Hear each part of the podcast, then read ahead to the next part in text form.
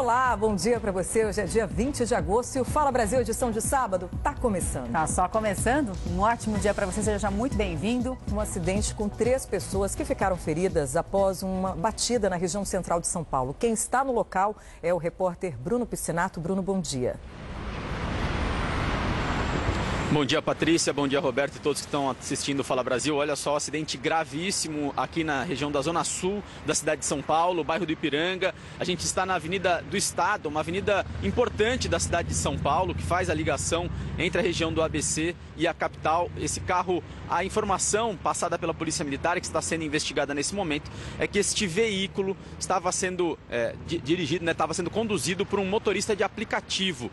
E aí, depois da batida, três pessoas então ficaram feridas e o motorista se evadiu do local. Essas informações a polícia ainda está apurando, está à procura do motorista do carro. As três pessoas que estavam no banco do passageiro e também no banco de trás ficaram feridas, é, com ferimentos na face e também no crânio, foram levadas para hospitais e pronto-socorros aqui da região, na zona sul da cidade de São Paulo. Para entender um pouco da dinâmica desse acidente, o carro vinha por essa rua, a rua Dona Ana Neri, perdeu o controle, a polícia não sabe ainda, mas provavelmente ele possa, o motorista possa ter dormido ao volante e ele veio então em direção reto e bateu, se chocou contra esse muro na Avenida do Estado, sentido bairro.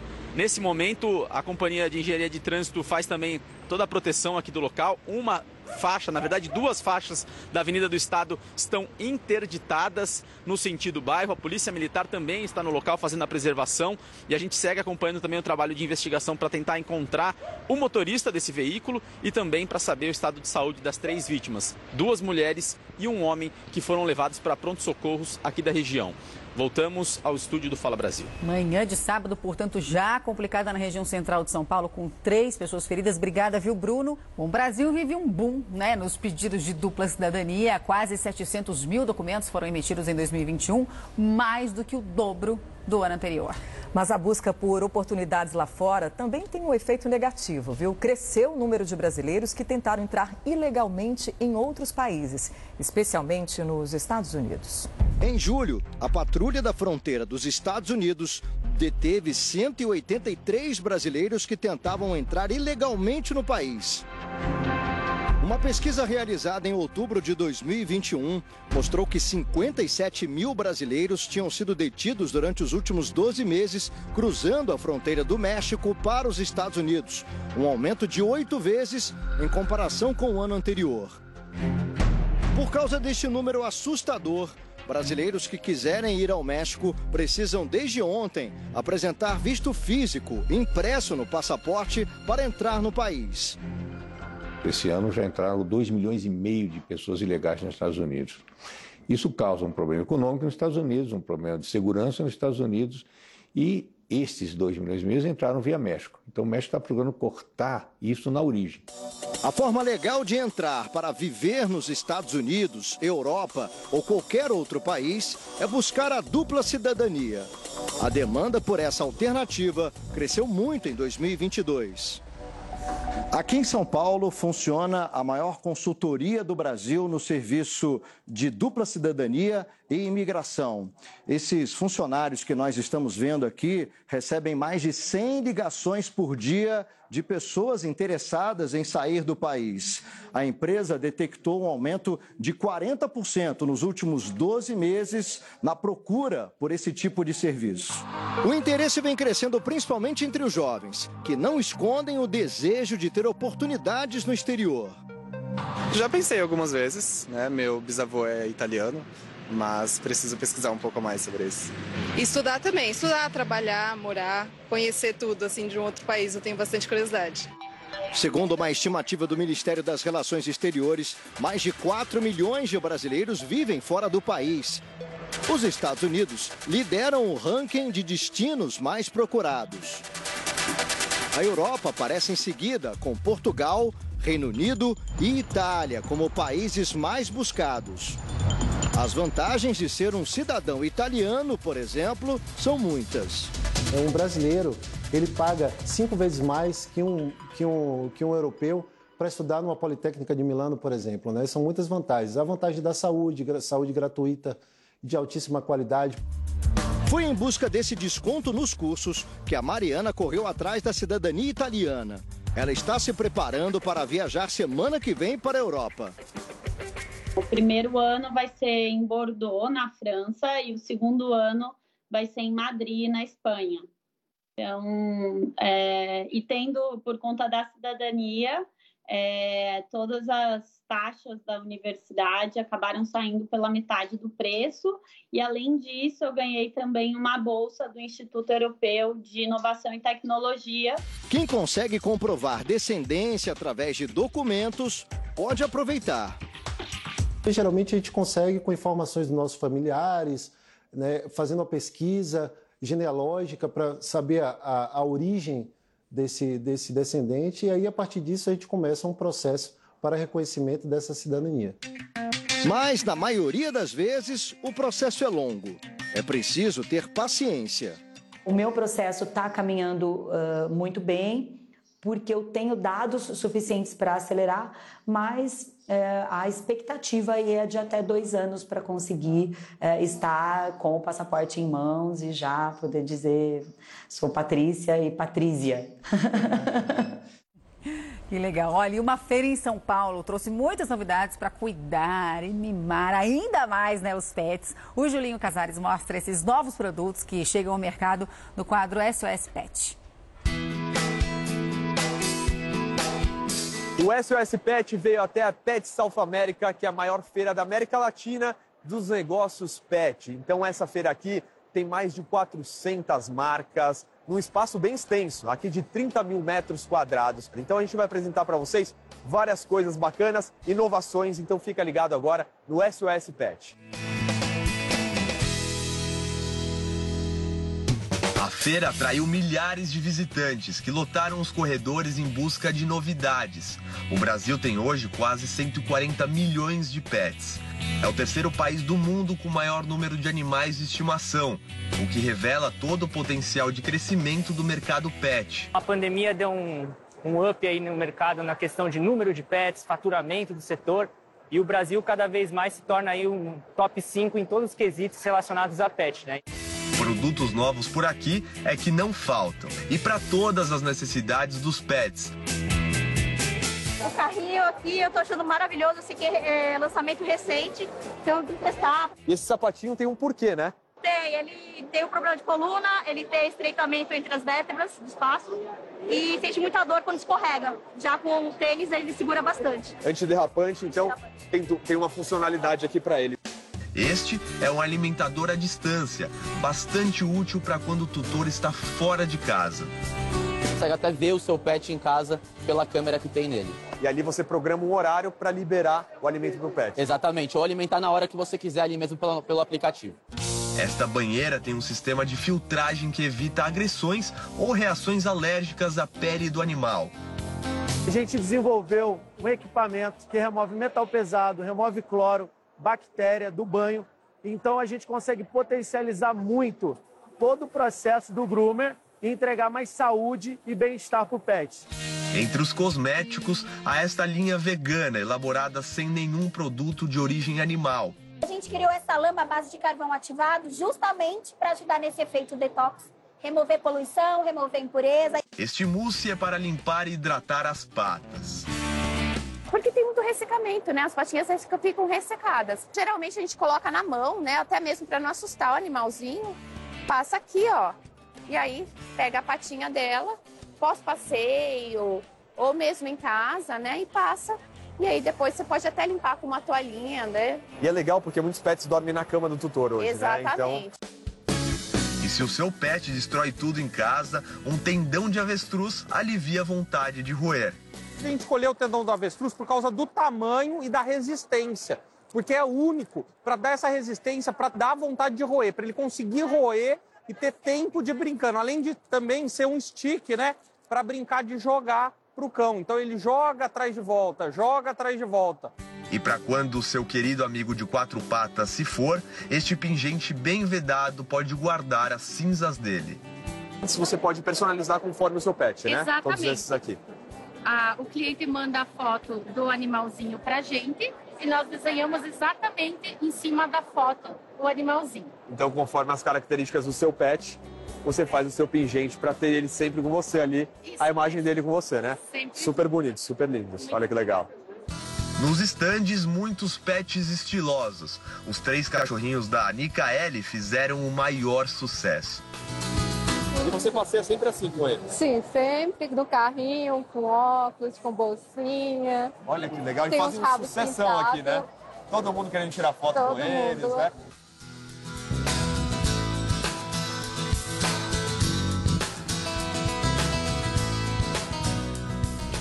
Que fofuras, né? Bom, o temporal que atingiu o Rio Grande do Sul nesta semana causou grandes estragos em um zoológico. Dezenas de árvores caíram e destruíram alguns viveiros. Por causa disso, animais fugiram. Dá só uma olhada.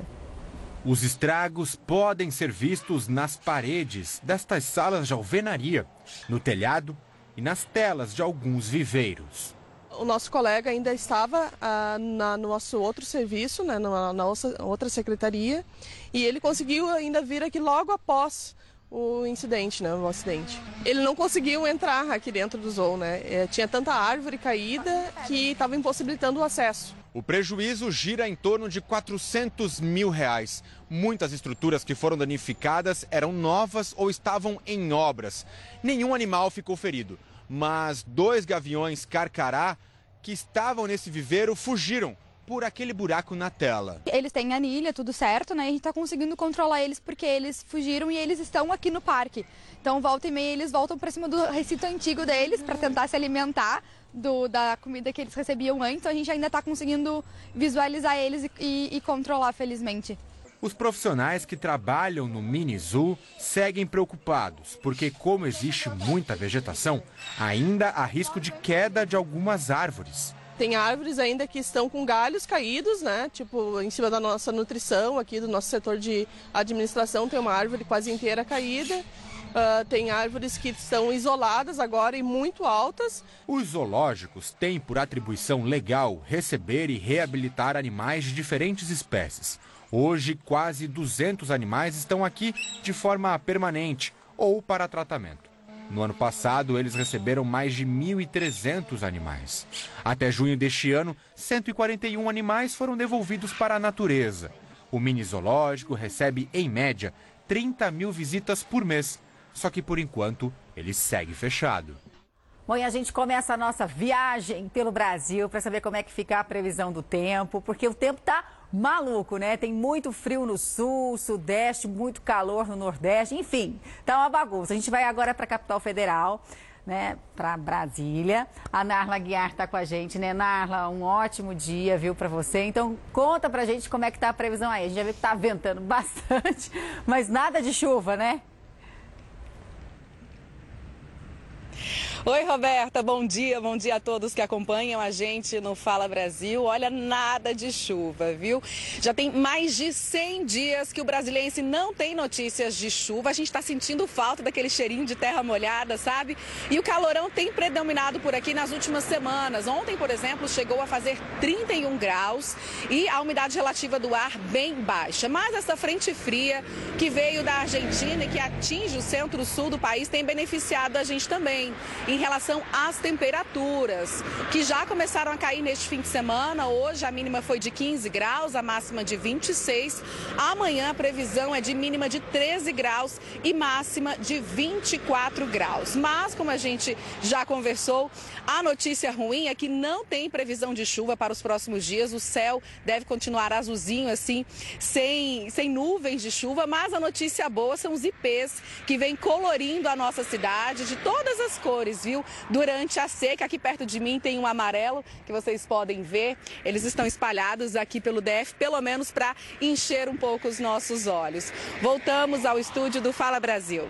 Ah, mas tá lindíssimo mesmo. Pelo menos essa, sem dúvida alguma, é a boa notícia, Narla. Obrigada, viu? Olha, como é que será que ficam os termômetros neste sábado em Natal, hein? Quem está ao vivo por lá é a Cádia Alves, né, Cádia? Bom dia, viu, para você. Como é que fica a previsão do tempo? Então, para hoje e para amanhã, já aproveita e adianta para gente. Bom dia, a previsão só para te adiantar é desse solzão. E olha que climão gostoso de fim de semana que está aqui por Natal. Pessoal aproveitando esse sol maravilhoso para caminhar no calçadão, aproveitar também a areia para praticar esportes e depois tomar aquele banho de mar com água mais geladinha para aliviar um pouquinho do calor que está fazendo aqui por Natal. Essa praia que nós estamos aqui é a Miami Potiguar. Pois é, Natal também tem uma praia de Miami. Um pouquinho mais à frente, o meu cinegrafista, o Sandro Fernandes, vai mostrar tem uma barreira de pedras que forma uma piscina natural perfeito para quem quer tomar um banho de mar mais sossegado, sem tantas ondas, principalmente para crianças. É, um pouco mais adiante tem também a Ponte Newton Navarro, que divide a zona leste da, da cidade de Natal, capital do Rio Grande do Norte, da zona norte, com praias também muito bonitas, inclusive umas que, uma que vocês conhecem, que é a praia de Genipabu, aquela conhecida pelos dromedários, pelo passeio né, nas Arábias, nas dunas a, da, das Arábias Potiguares também, que o Rio Grande do Norte tem essa mistura, né? Adota esses nomes internacionais nesses cantinhos daqui que são maravilhosos e turísticos. Aí depois dessa propaganda toda, meninas, antes que alguém pergunte se eu estou vendendo pacote turístico aqui para Natal, vamos de informação com a previsão do tempo para o sábado hoje, né? Amanhã é essa de sol, mas à tarde e à noite pode ter pancadas de chuva, viu? A previsão fica aí na mínima em 23 graus e a máxima pode chegar aos 30. Já para o domingo, a previsão é mais ou menos a mesma, sol pela manhã, com possibilidade de chuvas à tarde e à noite, com máxima de 20, com mínima de 22 graus e máxima de 29. Esse climão bonito que eu entrego para vocês. Voltamos agora ao estúdio do Fala Brasil. Obrigada, viu, Cádia? E a gente vai agora direto para o litoral baiano para saber se o final de semana promete, né? Para quem quer curtir as belíssimas praias. Quem está ao vivo por lá é a Tainani Cássio, né? Tainã está em Itacaré, ao vivo aqui com a gente. Bom dia, viu, para você? Tem previsão de calor? Só um pouquinho, viu? bom dia para você também, bom dia para todo mundo que acompanha a gente aqui no Fala Brasil. Olha, depois de ter chovido bastante durante a madrugada, essa chuva até que deu uma trégua na manhã desse sábado aqui na cidade de Itacaré. Mas a previsão é que o tempo continue assim, ó, com bastante nebulosidade, muita nuvem carregada no céu e tem também previsão de pancadas de chuva aí ao longo do dia e a qualquer hora. Para você ter ideia, a máxima hoje aqui não passa dos 27 graus e a mínima pode chegar aos 19. Mas como você estava falando, né, que o tempo tá meio maluco por aqui, no, no, Brasil inteiro, por aqui também não é diferente. Já amanhã, no domingo, o sol promete aí aparecer mais um pouco para o pessoal poder aproveitar a praia, viu? Ele vai aparecer, vai predominar aí durante todo o dia, mas ali no finalzinho da tarde para a noite, o céu volta a ficar com essas nuvens carregadas e tem também previsão de pancadas de chuva. A máxima amanhã já sobe um pouquinho, pode chegar aí aos 29 graus e a mínima mantém também aos 19. Nós estamos falando aqui da Praia do Coroa, que é a orla da cidade de Itacaré, onde ficam os barquinhos dos pescadores e também para fazer passeios, para pegar ali o Rio de Contas e conhecer as cachoeiras. Aqui é muito conhecido também por manter essa água mais calma e quentinha, mas olha, eu já botei meu pezinho ali e vou te contar uma coisa. Essa água não está quentinha não, viu? Ela está um pouquinho fria hoje, acho que amanhã vai estar tá melhor. Eu prefiro pegar minha xícara e tomar meu cafezinho ali, observando essa paisagem que mesmo com o tempo fechado, ela continua muito linda, viu? Voltamos ao estúdio do Fala Brasil. Muito linda, com água fria ou não, a paisagem já ganha tudo, né? Mas o tempo realmente está maluco, Tainá. Realmente é verdade. A gente vai agora para o litoral fluminense, saber como é que ficam os termômetros por lá. O Carlos Durador está ao vivo na praia de Imetiba, em Macaé, né, Carlos? Bom dia para você. Como é que está o tempo?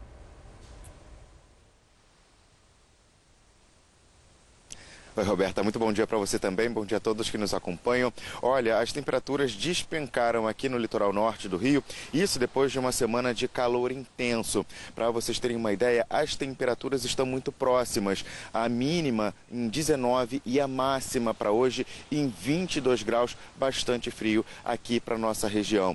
O sábado, ele amanheceu nublado, com chuva fraca e essa é a previsão para esse dia, viu? Chuva a qualquer hora e bem friozinho. Por conta dessa passagem né, da frente fria, a Defesa Civil aqui da região está em estado de alerta por causa da possibilidade de fortes rajadas de vento que podem atingir 70 quilômetros por hora, inclusive em Campos dos Goitacazes, né, onde a cidade foi, registrou aí algumas ocorrências por conta da forte ventania. O domingo não vai ser muito diferente não, viu? As temperaturas elas ficam assim, em 17, 23 graus, o sol até pode aparecer, mas a previsão é de chuva também para o domingo, viu? Voltamos ao estúdio do Fala Brasil. E uma das profissões mais arriscadas do mundo é a do Corpo de Bombeiros, né? Mas a parcela de mulheres que fazem parte desse time de heróis nos Estados Unidos continua sendo bem pequena. Eles estão prontos para ajudar em qualquer situação. Seja no resgate em acidentes dramáticos ou até mesmo nos combates às queimadas. Os bombeiros são os verdadeiros heróis do dia a dia. Mas a parcela de mulheres que fazem parte desse time continua sendo bem pequena. Pelo menos por enquanto, já que a cada dia que passa elas estão ganhando espaço, tanto na ficção. Beleza, vamos entrar! Mundo vai ser examinado! Ninguém sai sem ser examinado! Quanto na vida real. A Olivia Lozano é uma dessas super heroínas. Com apenas 1,50m de altura, essa pequena, grande mulher se tornou inspiração para outras futuras bombeiras. É um trabalho que exige muito fisicamente e, como mulher, temos que nos dedicar ainda mais. Embora o número de bombeiras venha crescendo, elas ainda representam apenas 5% do efetivo aqui nos Estados Unidos. Ainda são muitas as barreiras que impedem essas mulheres de ingressar na profissão. Grande parte precisa lidar com os próprios medos e também com o preconceito das outras pessoas. A parte difícil para as mulheres é que elas não se veem a si próprias como sendo capazes de se encaixar num universo dominado por homens, disse Kristen, que administra uma das bases de bombeiros dos Estados Unidos. A Heather tem apenas 18 anos, mas resolveu romper com toda a barreira do preconceito e encarar de frente esse desafio. No acampamento de bombeiros, ela treina para ajudar no combate aos incêndios florestais na Califórnia e em outras regiões que assolam o país. Meu coração está nisso. Tenho que seguir em frente. Este é só o começo.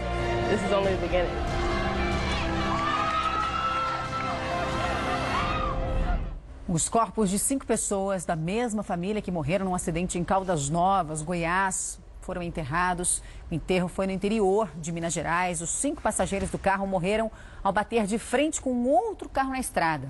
Em um outro veículo estavam duas pessoas que também faleceram. Entre as sete vítimas estão duas crianças. Vamos voltar a girar pelo país para saber como fica o clima neste fim de semana. A gente começa com o Rio de Janeiro, onde está a nossa repórter Aline Pacheco passando frio nessa manhã de sábado, né, Aline? Bom dia para você. Ô, Patrícia, bom dia para você. Da última vez que a gente se viu, né? Tava calor aqui na cidade, mas hoje nada disso. A gente começou com 13 graus, não é justo para carioca essa chuva. Tava ventando ainda há pouco, eu tô numa de coloca capuz, tira capuz, corre para cobertura. Mas esse é o panorama que a gente vai ter durante todo o dia. Pancadas de chuva aqui e ali, uma chuva mais fininha e a temperatura não vai passar dos 19 graus. O que significa para o carioca friaca. E aí a sensação térmica ainda baixa mais. Aí você se pergunta, poxa, domingo, será que eu vou poder ir para a praia, curtir um solzinho? Não, a gente vai começar com 13 graus também. Tem um pouquinho só de garoa durante a manhã. O sol promete à tarde dar uma subidinha ali nas nuvens, mas praia do jeito que a gente gosta, com sol para ficar largado, não vai ter não. Acho que o cenário Vai ser igualzinho a esse aqui, então vou deixar para fazer um convite para vocês partirem para o Rio no outro fim de semana de sol. Voltamos a redação do Fala Brasil. Era o que eu ia falar. Depois que acabar essa friaca, você me chama que eu vou aí novamente te ver, viu? Obrigada, Aline, pelas suas informações. E agora a gente vai para um lugar, gente, que tá sol, tá lindo, tá azul. Olha só Fortaleza como tá. A Natália Campos está ao vivo na capital cearense. Bom dia, Natália. Por aí já tá fazendo calor, né? Muito calor. Bom dia, bom dia a todos. Muito calor, tempo lindo aqui em Fortaleza. Olha só essa mistura do azul do céu com o verde desse mar lindo aqui no Ceará. Tempo firme por aqui, nada de chuva, praticamente sem nuvens. Máxima de 31 graus hoje, a mínima de 24. Esses 24 ficaram bem distantes porque faz muito calor por aqui. E os ventos também estão bem fortes, porque nesse segundo semestre aqui no Ceará venta bastante, né? Os ventos são mais intensos e mais constantes.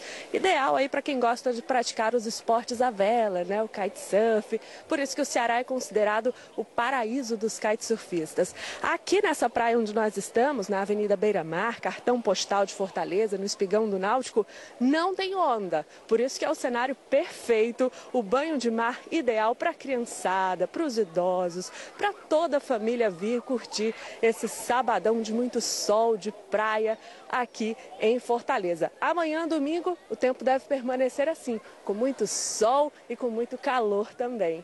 De volta ao estúdio do Fala Brasil. Foi o que chamou a atenção da gente aqui no estúdio. Não tem uma onda no mar, dá para nadar, fazer esporte. Eu não conheço Fortaleza, deu vontade de levar o filhote aí para curtir uma praia, viu? Obrigada pelas informações. Agora a gente vai para Belém do Pará, que deve ter fim de semana com pancadas de chuva, calor. São os extremos do clima em todo lugar do país. Em Belém, como é que fica o tempo neste fim de semana, Amanda Pereira? Bom dia para você. Bom dia, Patrícia, e um ótimo sábado a todos vocês. Olha, tempo agradável até agora aqui na capital paraense. Nesse momento, 28 graus. Sabadão que começou assim, ensolarado, céu limpinho e agora começa a ficar um pouco mais encoberto por aqui. A máxima hoje pode chegar aos 33 graus. Pela parte da tarde, a tradicional chuva paraense deve dar as caras e, segundo a previsão, ela deve vir acompanhada de trovoadas. É uma chuva um pouco mais demorada que pode se estender até o começo da noite. O domingão promete ser de muito calor, como os paraenses já estão acostumados com a temperatura variando entre 23 a mínima, 34 graus a máxima e a previsão de chuva rápida pela parte da tarde. Mas a boa notícia, Patrícia, é que ainda assim as pessoas vão conseguir aproveitar bastante o final de semana. Sábado bem bonito aqui na capital Belém do Pará. Ouvi você falando aí que queria conhecer Fortaleza, então vem aqui também conhecer Belém, que você vai ser muito bem-vinda, vai ser muito bem-vinda por aqui, tá bom? Beijo para vocês, a gente volta com vocês aí no estúdio do Fala Brasil. Bom, agora dois casos de sequestro em São Paulo. Em um deles, seis criminosos ainda bem foram presos. Bom dia, Bruno Piscinato. O que essa quadrilha conseguiu roubar da vítima? Bom dia, Patrícia. Dessa vítima foram 6 mil reais em várias transferências via Pix que eles fizeram enquanto esse homem era preso em cativeiro. Foram feitas as transferências para diferentes contas e a polícia conseguiu chegar aos criminosos exatamente por conta dessas contas bancárias. Seis homens foram presos, a pessoa que foi feita refém foi até a delegacia e reconheceu então esses homens, essa quadrilha que foi tirada de circulação. Em um segundo caso, um senhor, um homem de 60 anos, foi atraído é, pelos criminosos com um golpe do relacionamento, daquele site de relacionamento. Era um falso encontro com uma suposta mulher. Quando ele chegou ao local, foi feito refém. Nesse caso, a Polícia Militar não divulgou a quantia que foi roubada desse senhor e até o momento, então, a quadrilha, nesse segundo caso, também ainda não foi presa. Voltamos ao estúdio do Fala Brasil. Bom, e agora uma notícia triste. Morreu hoje pela manhã, no Rio de Janeiro, a atriz e humorista Cláudia Jimenez. A gente volta ao vivo ao Rio de Janeiro com a Aline Pacheco, né, Aline? A gente sabe que a Cláudia Jimenez foi diagnosticada com um câncer, né, em 1986. Desde lá vem sofrendo mesmo, lutando contra essa doença, né? E por causa disso também o coração ficou extremamente enfraquecido. Não se sabe ainda a causa da morte, mas ela tinha esses problemas e estava internada, inclusive, aí, né? Isso mesmo. É, o hospital na Zona Sul particular, onde ela estava internada, não divulgou a causa da morte porque a família pedir um pouco de reserva nesse momento. Depois que ela teve esse câncer em 86, passou por um longo tratamento. Em 99, ela teve um infarto e colocou cinco pontos de safena. Em 2012, precisou substituir a válvula aórtica. E em 2014, colocou um marca-passo. Desde 2016, ela se afastou da televisão e vivia mais reclusa. Havia uma expectativa de que em 2021 ela voltasse à TV, mas por conta da pandemia e com essas questões de saúde, a família decidiu que ela ficaria em casa com eles. A gente está ainda em contato com o hospital, mas a assessoria disse que só no fim do dia é que eles vão passar exatamente tudo o que aconteceu nesse decorrer do tempo em que ela estava internada. Mas a informação de que a atriz Cláudia Jimenez, humorista de 63 anos, partiu hoje pela manhã deixa o dia ainda mais triste para todos nós que sempre aproveitamos o sorriso e as gargalhadas dela. Voltamos ao estúdio do Fala Brasil. Com certeza vai ser um dia de muitas homenagens a essa atriz, humorista, que foi roteirista e também dubladora aqui do Brasil, muito talentosa e querida por todos. Bom, o preço alto da gasolina tem influência direta no valor dos alimentos, a gente sabe, né? A farinha de trigo, por exemplo, aumentou quase 30% isso em um ano. Em um ano. E é por isso né, que o pão, Tão pãozinho gostoso. nosso cada dia também está mais caro. Um efeito cascata, né, que atinge o trabalho de instituições beneficentes e o consumidor que teve que reduzir a quantidade de pães, viu? Que leva para casa. A receita do pão é a mesma, mas o preço na fabricação muda todo mês para mais. Em julho, a farinha de trigo já tinha subido 4,4%. Agora, em agosto, mais 4,8%. Em 12 meses, esse ingrediente ficou 28% mais caro.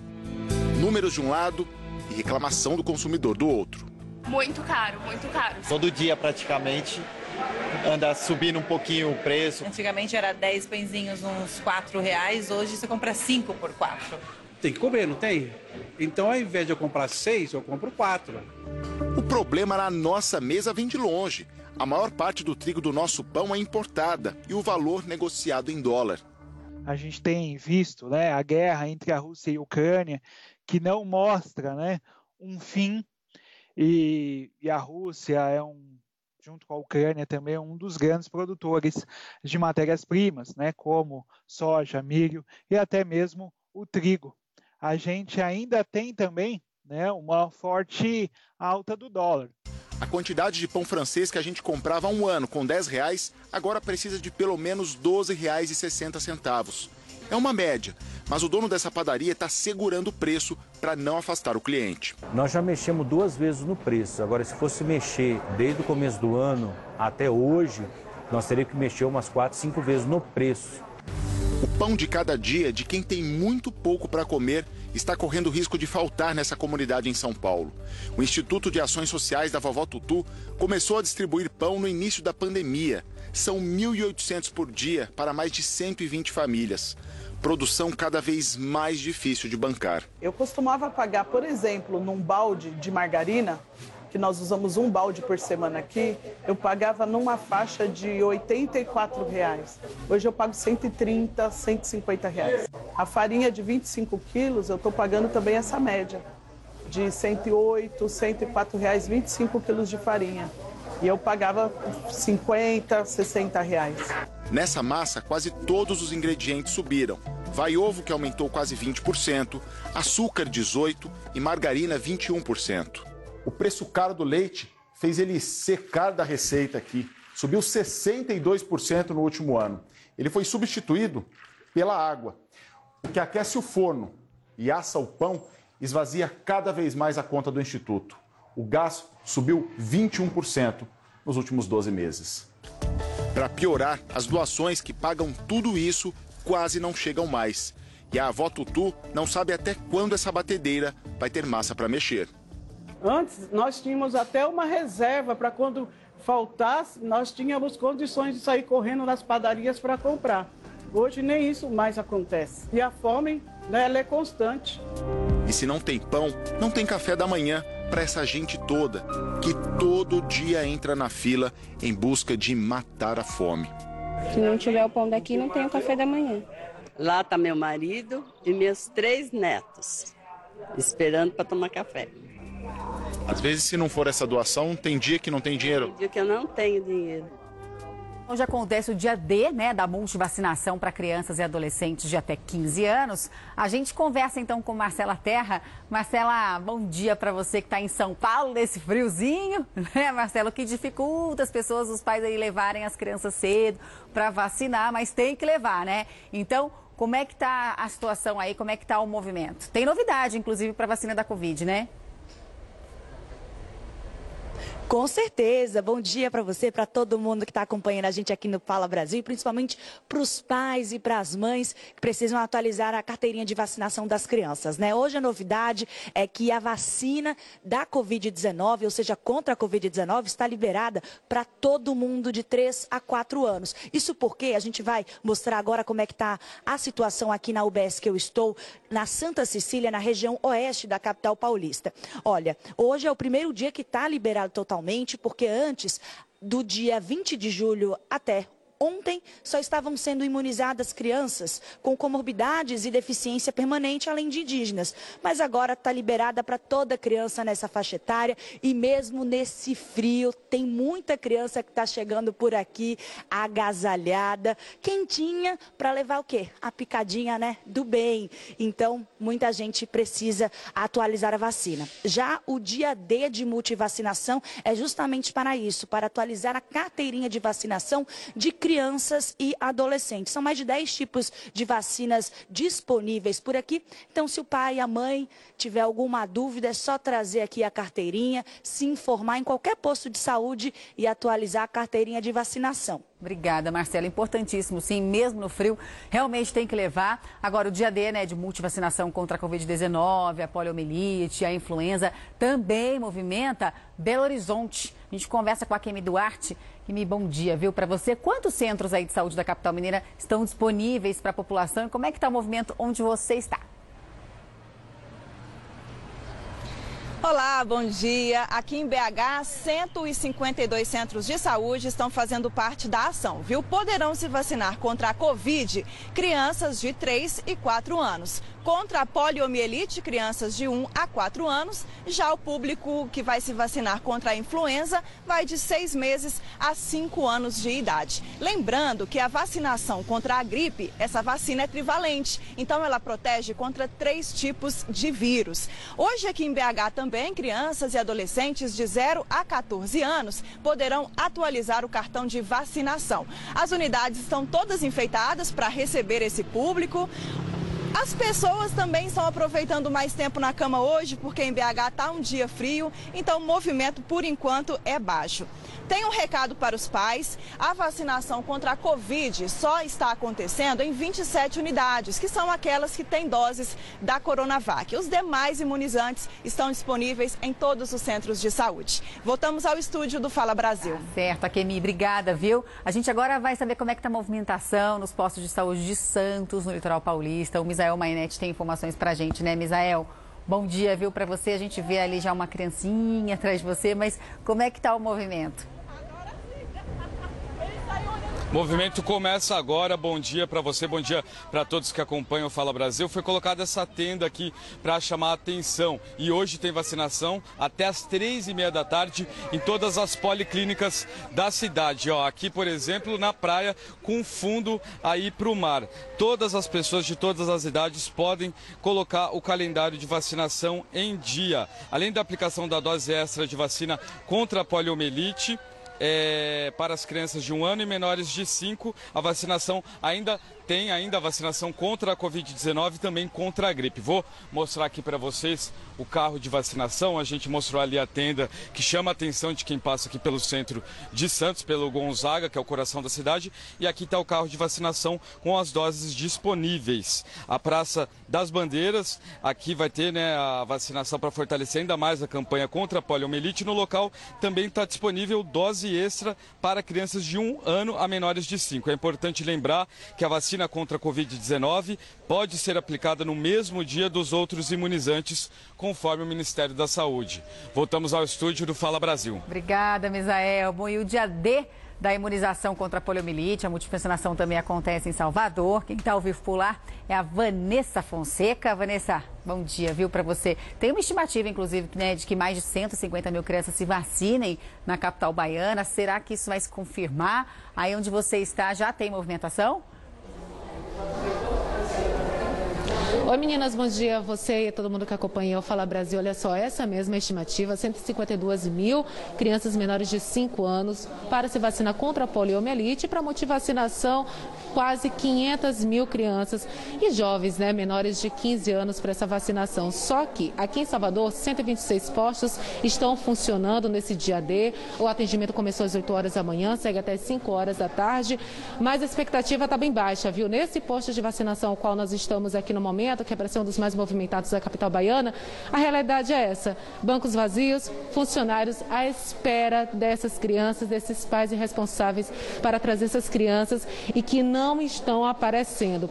Desde que os portões se abriram hoje, menos de 30 crianças já se vacinaram. Em duas semanas de campanha, apenas cerca de 2.500 crianças se vacinaram contra a poliomielite. Isso é menos de 2% da estimativa da secretaria. Então, a gente espera aí que até o final da campanha esses números podem mudar. Volto para os estúdios do Fala Brasil. É, a adesão é importantíssima para que essa doença não volte. Obrigada, Vanessa, pelas informações.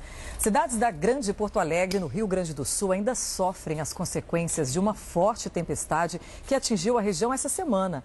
Bairros inteiros estão sem luz. Muitas casas tiveram os equipamentos elétricos queimados por causa da oscilação de energia. A lista de prejuízos causados pelo temporal da segunda-feira à noite ainda não terminou. Ocorreu a queima de vários aparelhos eletrônicos das casas, né? geladeira, televisão, né? portão eletrônico.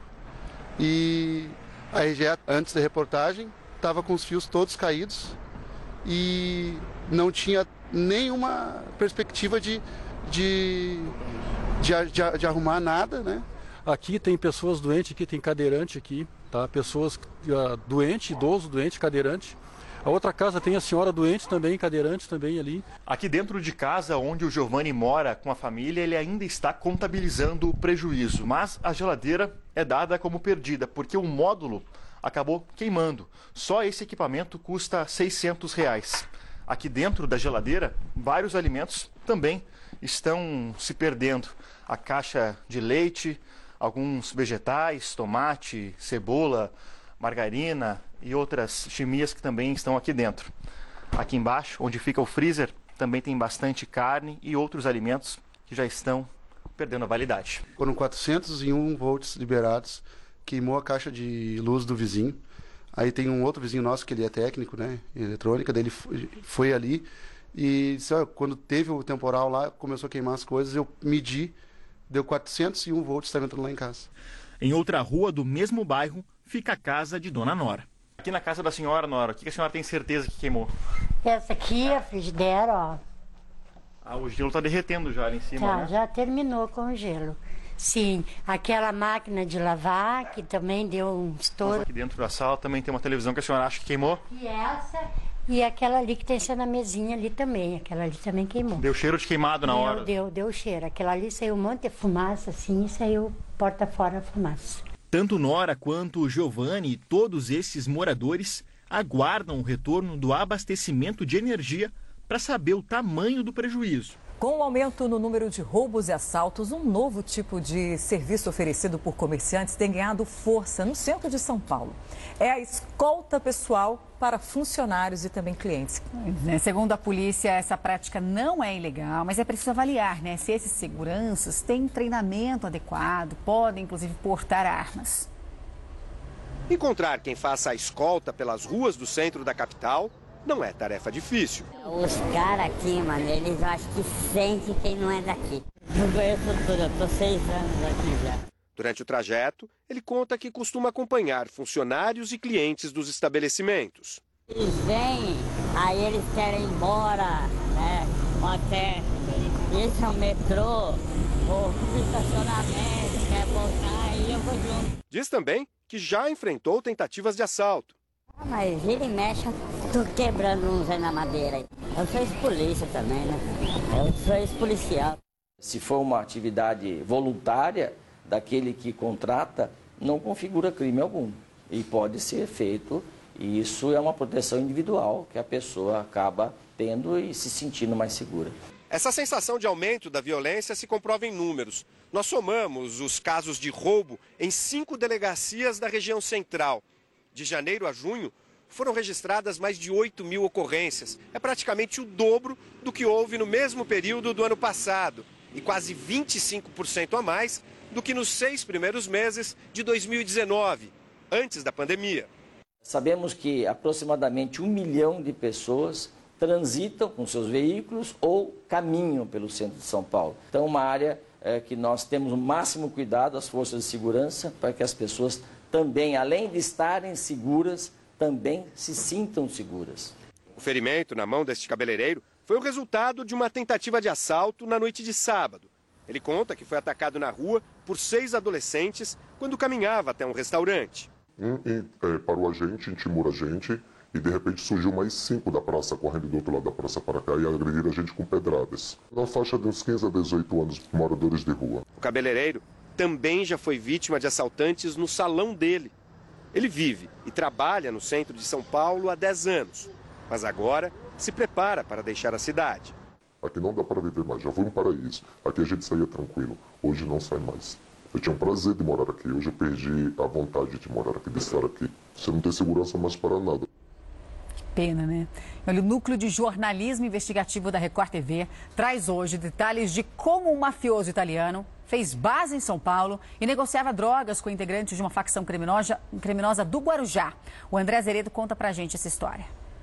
Um dos mafiosos mais procurados do mundo morou em São Paulo para negociar drogas com traficantes do litoral paulista. O jornalismo da Record TV revela agora detalhes da conexão internacional que viabilizava a compra de drogas aqui no Brasil para abastecer a poderosa máfia italiana responsável por inundar a Europa de cocaína. Os capos da Itália negociavam pessoalmente aqui com traficantes ligados ao PCC na Baixada Santista.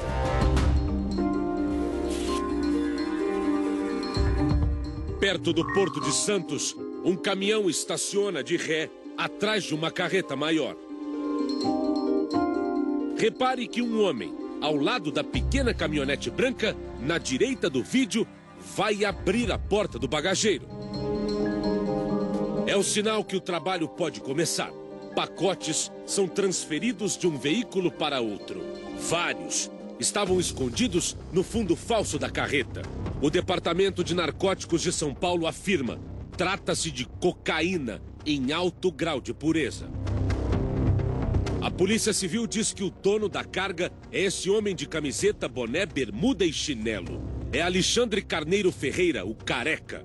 Um traficante, dono de pontos de vendas de drogas na cidade do Guarujá. Apesar de Careca não ser um dos grandes traficantes da região, os investigadores do DENARC descobriram que ele arrumou um excelente contato. Bairro da Vila Andrade, zona sul da capital paulista. Policiais especializados no combate ao tráfico estão em Campana, na garagem de um edifício. Registram a movimentação de estrangeiros que estão morando ali.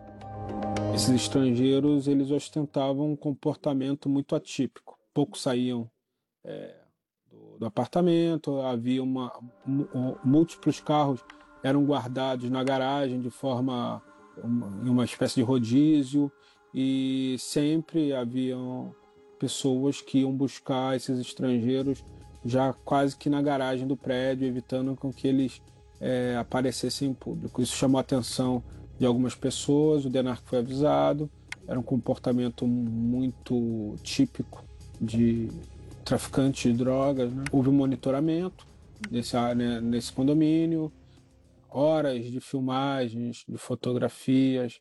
Até então, nesse momento, nós não sabíamos a identidade de ninguém.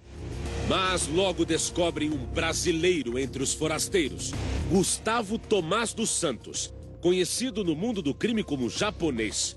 A polícia diz que Gustavo era um facilitador. O papel do Gustavo era de promover essa troca né, de drogas por infraestrutura, já que o Gustavo conhecia todos os caminhos aqui no Brasil é, que fossem interessantes a um narcotraficante estrangeiro que precisasse morar e adquirir automóveis e outros tipos de serviços aqui no Brasil. Então o Gustavo já sabia quem ele poderia contactar para vender algum automóvel, para alugar um apartamento, para fornecer qualquer tipo de serviço, inclusive de segurança. Então, o Gustavo se tornou uma ponte interessante para esses italianos no Brasil. A turma dos estrangeiros tinha dois albaneses, Leert Guizmaraj e Enert Begotaraj, ambos a serviço da Andrangheta, a máfia italiana da Calábria, principal distribuidora de cocaína na Europa. Acompanhavam o chefe aqui no Brasil, Rouco Morábito, o rei da cocaína em Milão e um dos homens mais procurados do mundo, é este senhor, de camiseta branca, que aguarda os comparsas perto do elevador, no subsolo do prédio localizado na zona sul de São Paulo. O braço direito dele também estava aqui. É Vincenzo Pasquini. Os estrangeiros da máfia italiana se escondiam num apartamento que fica neste edifício, aqui na Zona Sul de São Paulo. A polícia teve certeza da conexão deles com os traficantes do Guarujá depois de uma operação policial na Baixada Santista. A Operação Decante apreendeu carros de luxo, vasculhou residências e prendeu 14 pessoas. Entre elas, José Rinaldo Bezerra de Aguiar, o JR um vendedor de carros usados, a maioria com problemas na documentação e que já passaram por muitos donos, difíceis de rastrear. Narcotraficantes se interessando por esse tipo de veículo passaram a tratar com José Rinaldo, que ao longo desse tempo, negociando com narcotraficantes, ele viu é, uma boa oportunidade de se tornar rico, até que o José Rinaldo, em um dado momento, ele passa a cobrar pelos seus serviços não só dinheiro, como também droga. A venda de drogas enriqueceu a família de JR. O filho de José Rinaldo passou a ostentar o dinheiro do tráfico com postagens nas redes sociais. Carrões, festas, transportando dinheiro vivo em blocos de notas no painel do carro. Na operação, a polícia apreendeu o celular de José Rinaldo. Tinha uma foto da esposa dele se abanando com notas de 100 dólares. E um barco com a inscrição JR no assoalho. Através do aparelho celular do José Rinaldo, nós conseguimos identificar diversos outros narcotraficantes, bem como o modus operandi desses narcotraficantes nesse cenário investigado. Neste áudio, um criminoso pede a José Rinaldo cocaína. O termo para a droga é massa de pizza. Trocar significa aumentar o volume. E virada é cocaína misturada. Não consegue trocar também no, nas massas de pizza para mim, não? Pode ser da, do, do virado mesmo. Da massa de pizza virada. Tá ligado? Você não consegue trocar por umas duas, não?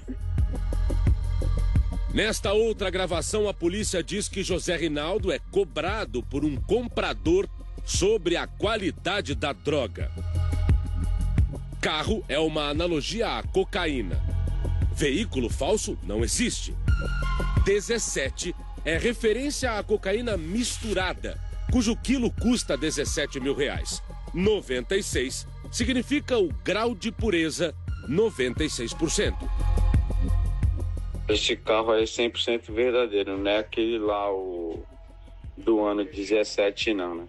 Se for aquele do ano 17 eu não quero não, tá bom? Que ano que é esse carro aí então? 2017 ou 96? Esse é aquele importado lá do Peru. Neste outro áudio, Gustavo Tomás liga para a JR, a quem chama de milionário, para tratar de um carro que pegou com ele. José Rinaldo chama Gustavo de potência do Guarujá, em referência aos contatos dele com os estrangeiros. Boa tarde, boa tarde, meu amigo milionário. Minha vida, conseguiu localizar o verdinho do carro, documento? Fala, homem, potência do Guarujá. Não, não consegui não, achei não. Eu vou dar procura. Para falar a verdade, eu nem procurei. Segundo a investigação, o traficante Careca e o cunhado José Rinaldo forneciam carros para a máfia italiana. Eram pagos em troca com cocaína pura que os mafiosos mandavam para a Europa.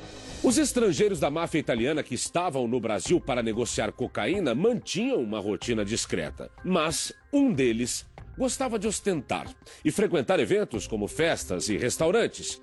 Um comportamento que assustou até os traficantes que negociavam com ele drogas aqui no Brasil. Braço direito do mega mafioso Rocco Morabito, Vicenzo Pasquino é jovem, rico, influente e baladeiro. Em São Paulo, estreitou laços com Gustavo Tomás, o contato da máfia com os traficantes do Guarujá. Um homem que também gostava de uma festa. Enquanto Rocco Morabito era uma pessoa muito reservada, Vicenzo Pasquino já, por outro lado, ele era um indivíduo que gostava de aparecer em festas. Isso acabou gerando uma preocupação dos narcotraficantes que atuam no litoral deles acabarem sendo identificados por conta do comportamento é, pouco cauteloso do Enzo. Um dos carros que estava em posse dos estrangeiros foi retomado pelos traficantes do litoral dois dias depois da captura dos italianos aqui no Brasil. É, o BO aqui é o HB20 branco, que o Enzo deu para. Mas mandaram o HB20 para mim, para descontar no que eles me devem. Rocco Morabito foi extraditado para a Itália no dia 5 de julho deste ano. Voltou para o país de origem, um criminoso que entrou na máfia italiana por laços de sangue. Rocco Morabito, de 55 anos, entrou cedo na máfia calabresa Andrangheta por meio do tio dele, Giuseppe Morabito, já uma importante liderança na organização criminosa. A polícia estima que entre 2002 e 2017, o mafioso viveu no Uruguai com um nome falso, mas acabou preso. Conseguiu fugir da cadeia em Montevidéu e desapareceu. Depois de circular por Rio de Janeiro, Santa Catarina e São Paulo, como vimos, Rocco Morabito e o braço direito dele, Vicenzo Pasquino, foram presos em 2021 num resort da Paraíba, nordeste brasileiro. O Brasil, é, por oferecer uma infraestrutura é, interessante é, e também por se tratar de um dos maiores países de trânsito de droga do mundo, acabou despertando o interesse de Rocco como um local de moradia para ele e para parte de seu grupo criminoso. O caso é investigado pela quarta Dize do DENARC. A Justiça Estadual disse que a competência do processo não era dela e encaminhou o caso para a Justiça Federal.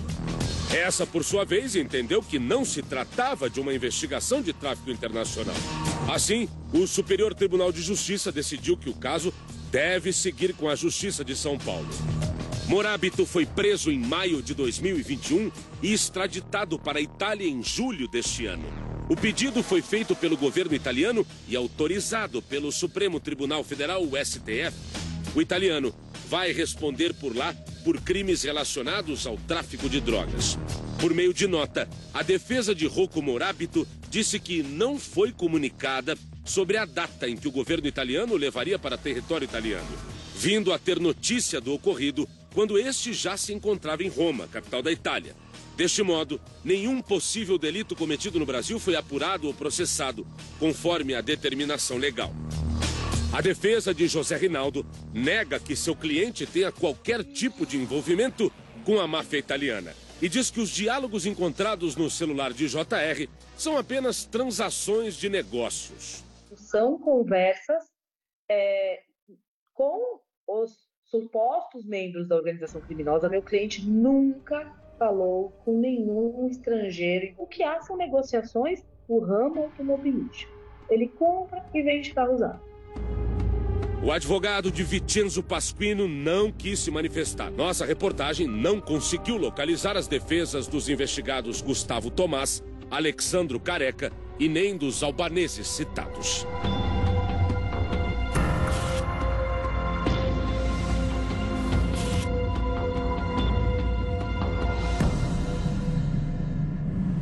E aí, tá frio ou tá calor na sua cidade? Poste uma foto usando a hashtag Fala Brasil. Curitiba é conhecida, né, por ser a capital mais fria do Brasil. Será que está congelante por lá? O que a gente pergunta para o William Bittar, qual é a previsão do tempo para esse fim de semana por aí? Bom dia, Patrícia, todo mundo que acompanha Fala Brasil. Curitiba faz jus mesmo, né, a ser a capital mais fria do Brasil. Neste momento aqui em Curitiba, os termômetros estão marcando 9 graus, mas a sensação térmica é bem mais baixa do que isso, beira os 5 graus neste momento. E o sol, ele está um pouquinho tímido hoje, nesse sábado por aqui, o céu bastante nublado, o sol aparece um pouquinho, mas também não esquenta muito, né? A gente chama que o sol aqui em Curitiba é aquela luz de geladeira, né? Só brilha um pouquinho, mas o frio é intenso. No, durante a semana, as temperaturas devem subir um pouquinho pouquinho, mas um pouquinho de calor acima dos 20 graus a gente só deve ter no próximo final de semana. Essa é a temperatura, a previsão aqui do sistema de meteorologia do Paraná. Então, por enquanto, Curitibano tem que continuar com o casaco, com o cachecol. Eu tirei só para fazer o link aqui, daqui a pouquinho eu me esquento de novo e eu volto com vocês aí nos estúdios do Fala Brasil. Olha, você suporta bem o frio com essa roupa nesse dia congelante, viu, William? Obrigada pelas informações. E tem gente que gosta tanto do frio que viaja em busca do frio. Na cidade turística de Gramado, no Rio Grande do Sul, os termômetros, gente, marcaram um grau negativo. A Natália Sata foi lá passar frio um pouquinho, também ver belas paisagens, né? Bom dia, Natália. Muita gente curtindo essa friaca por aí. Bom dia, Patrícia. Bom dia para quem nos assiste no Fala Brasil. Sim, muita gente curtindo esse frio de renguiacusco, que nem, diz, que nem a gente fala aqui no Rio Grande do Sul. Gramado está lotada, nossa equipe passou a semana aqui conferindo os detalhes do Festival de Gramado. Mas falando do tempo, a gente está com um dia bem bonito, ensolarado hoje. Gramado amanheceu com apenas 3 graus, sensação térmica de 1 grau negativo. E essa previsão de dias bem gelados e tempo firme ensolarado como está hoje vai até pelo menos segunda-feira. Na terça, as temperaturas começam a ficar mais elevadas gradativamente devido a um sistema de baixa pressão que se aproxima e vai trazendo mais nuvens aí, vai trazendo a formação de chuva. Já na quarta-feira, nós vamos ter aí um dia com pancadas isoladas na maioria dos municípios gaúchos e temperaturas amenas. Mas voltando para hoje, que é um dia e uma noite também que vai ser de grande expectativa devido ao último dia do Festival de Cinema de Gramado, que acontece a premiação aí dos melhores curtas, longas e documentários gaúchos e estrangeiros. A entrega dos Quiquitos vai acontecer a partir das 9 horas da noite no Palácio dos Festivais e está gerando grande expectativa aos turistas gaúchos e de outros estados e até países. Volto para o estúdio do Fala Brasil. Com certeza, é um evento muito bacana da nossa cultura. Obrigada pelas suas informações. E agora a gente vai direto para a capital mineira. O Sudeste também enfrenta uma frente fria, viu? A Kemi Duarte tá ali com um ventinho, mas parece que não tá tão congelante quanto os outros locais, né? Bom dia.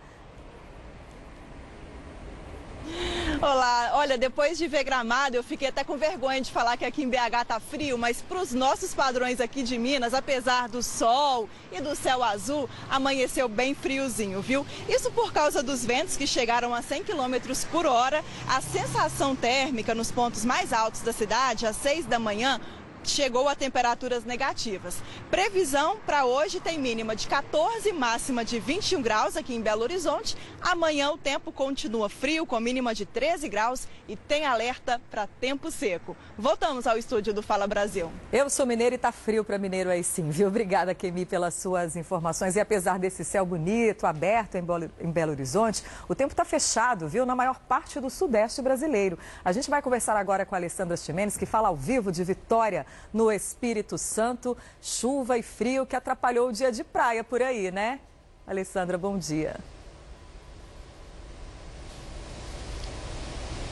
Ei, Patrícia, bom dia para você, para quem acompanha o Fala Brasil. É isso mesmo, para o Capixaba. Eu estou aqui em Vila Velha hoje, está fazendo aí cerca de 21 graus. Para o Capixaba já é bem frio e não vai dar para esse final de semana não, tá? O tempo virou ontem, de manhã a gente tinha um dia bonito, céu aberto, sol, mas no final do dia o tempo virou, mudou, chuva, bastante vento, frio, céu bem nublado. E para esse final de semana a previsão é exatamente essa. Tem inclusive um alerta do INMET aqui para todo o estado para os 78 municípios aqui do estado, alerta amarelo de perigo potencial para acumulado de chuva e vendaval e alerta laranja para queda de temperatura por aqui. As temperaturas podem cair até, até podem cair, desculpa, até 5 graus. Para quem gosta de praia, não vai rolar esse final de semana, mas a gente tem, está no Espírito Santo, né? Nós estamos no Espírito Santo, aqui tem montanhas, né? Tem Domingos Martins, tem Santa Teresa, o pessoal pode curtir o friozinho no final de semana por lá. Eu volto com vocês aí no estúdio do Fala Brasil com as belas imagens de Bruno Alves. O que você acha de ganhar um buquê de dinheiro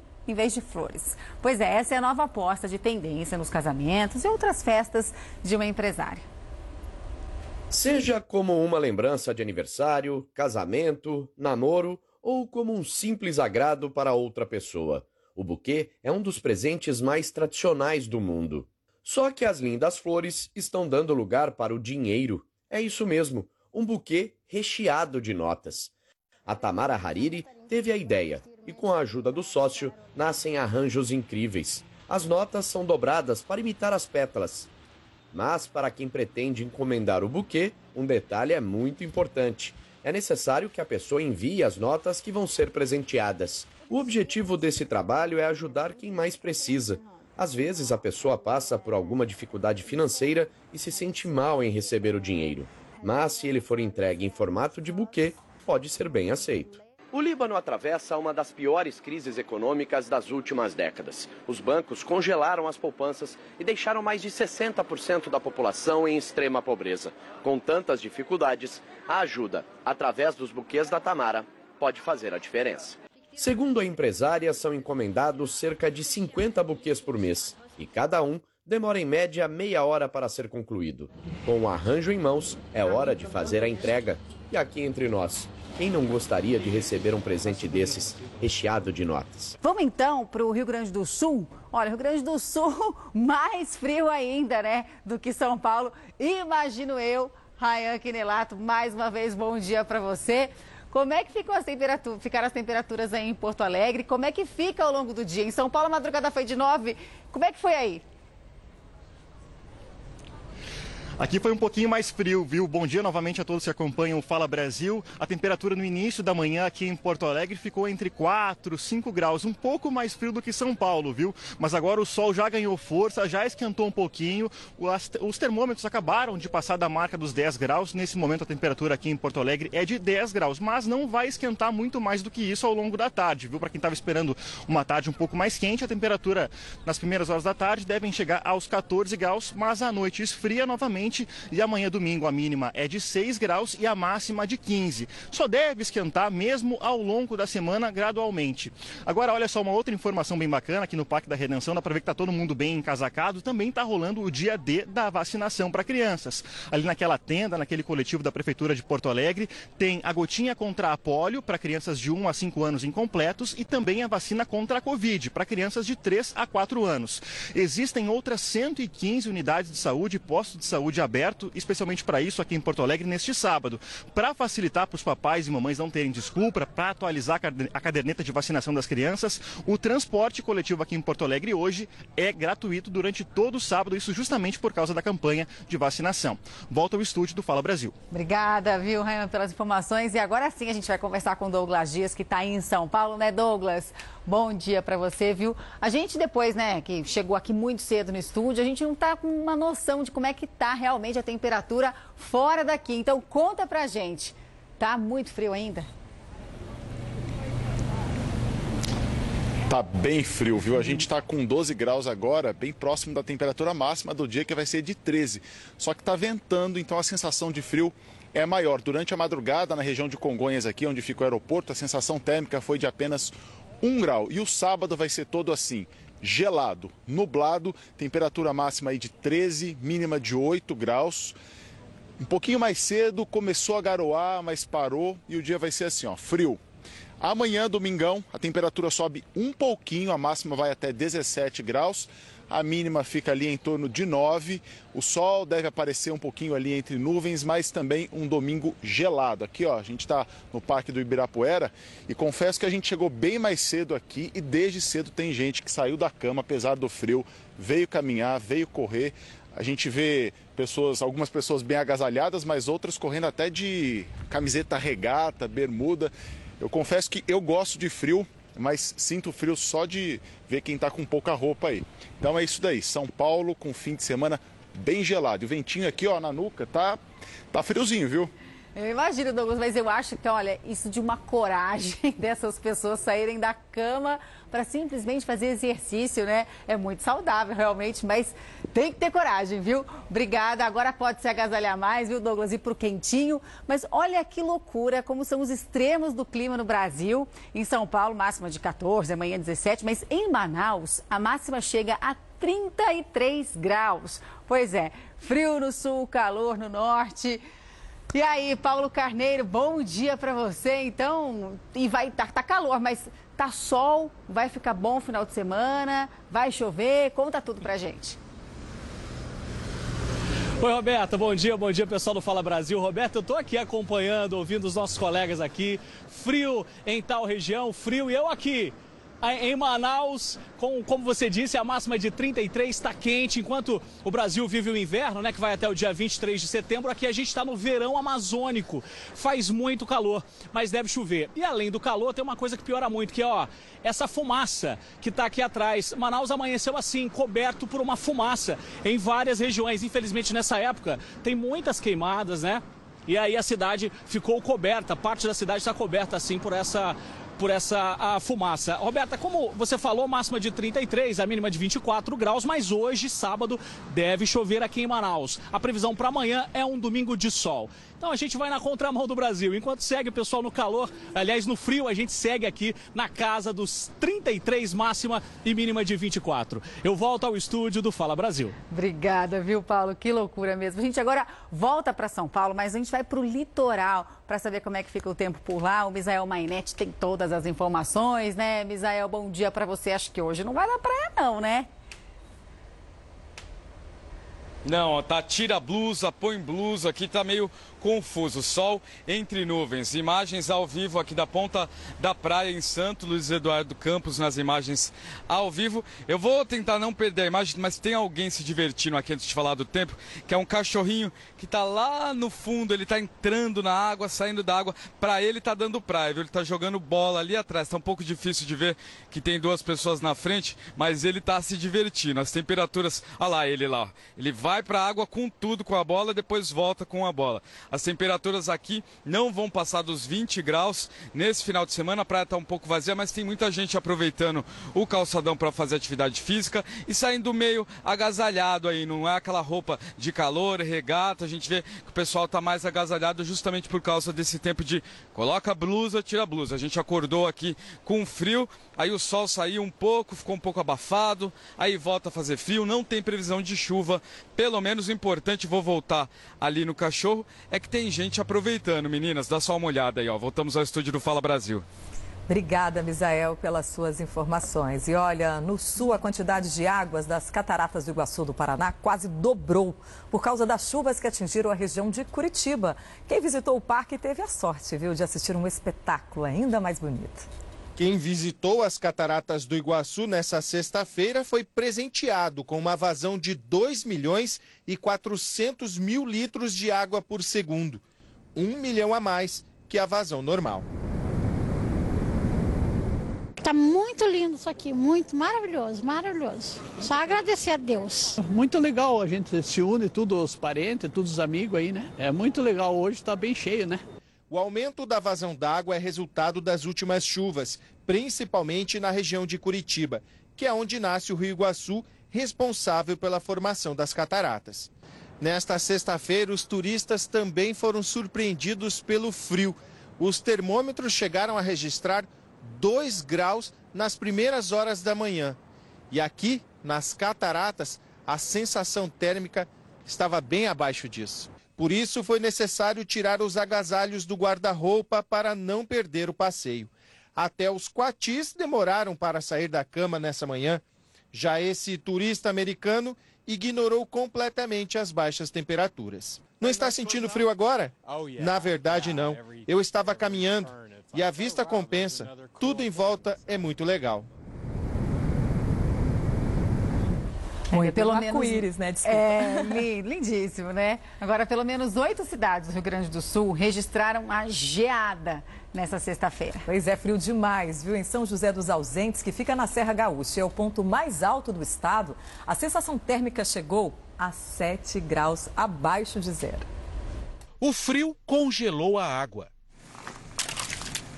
O chão ficou coberto de gelo.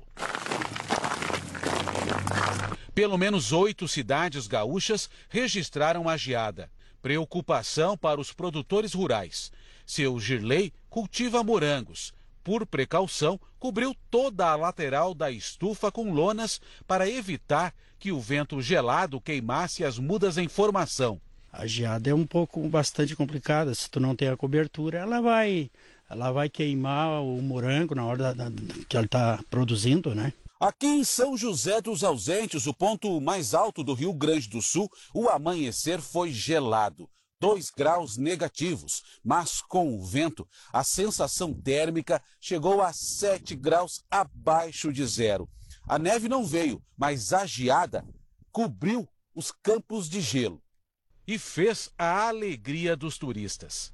Esse grupo se agasalhou bem para enfrentar a baixa temperatura e registrar o momento. Já viemos já pronto para isso. É uma pena não pegar neve, né? Mas já viemos pronto para o frio, né? O sol ajudou a espantar o frio, assim como o chá quente. Sozinho aqui porque aqui tá frio, né?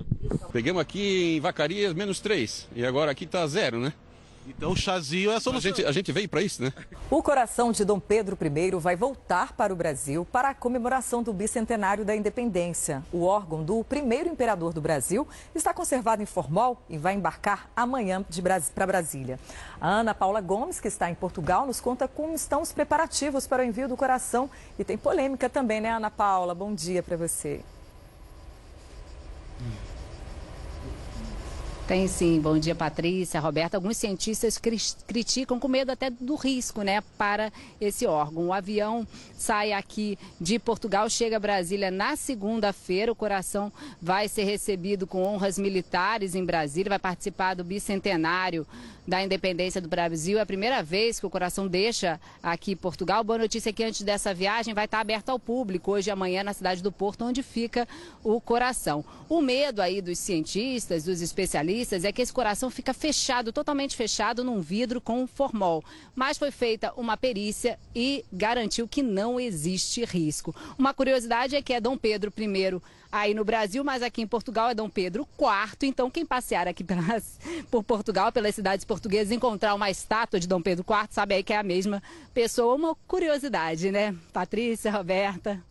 Bom, e agora mais detalhes sobre a triste notícia né, da morte da atriz Cláudia Jimenez, aos 63 anos. Hoje de manhã ela estava internada no hospital do Rio de Janeiro. A humorista já tinha passado por pelo menos três cirurgias no coração, teve um câncer diagnosticado né, em 1986, vinha lutando também é, contra ele, né, Aline Pacheco, que agora está na frente do hospital, né, Aline? Mais uma vez a gente conversa com você. Já tem informações sobre a causa da morte, enterro ou velório, ou ainda não? Nós voltamos a conversar com a assessoria de imprensa aqui desse hospital particular em Botafogo, na zona sul do Rio de Janeiro, mas a pedido da família a causa da morte não vai ser divulgada.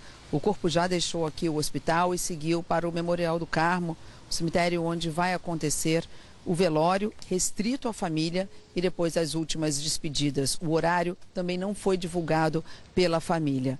A atriz, dubladora e humorista nasceu aqui no Rio de Janeiro em 1958, no dia 18 de novembro. Estreou na televisão em 1978 e foi logo de início que começou a fazer sucesso com essa veia artística.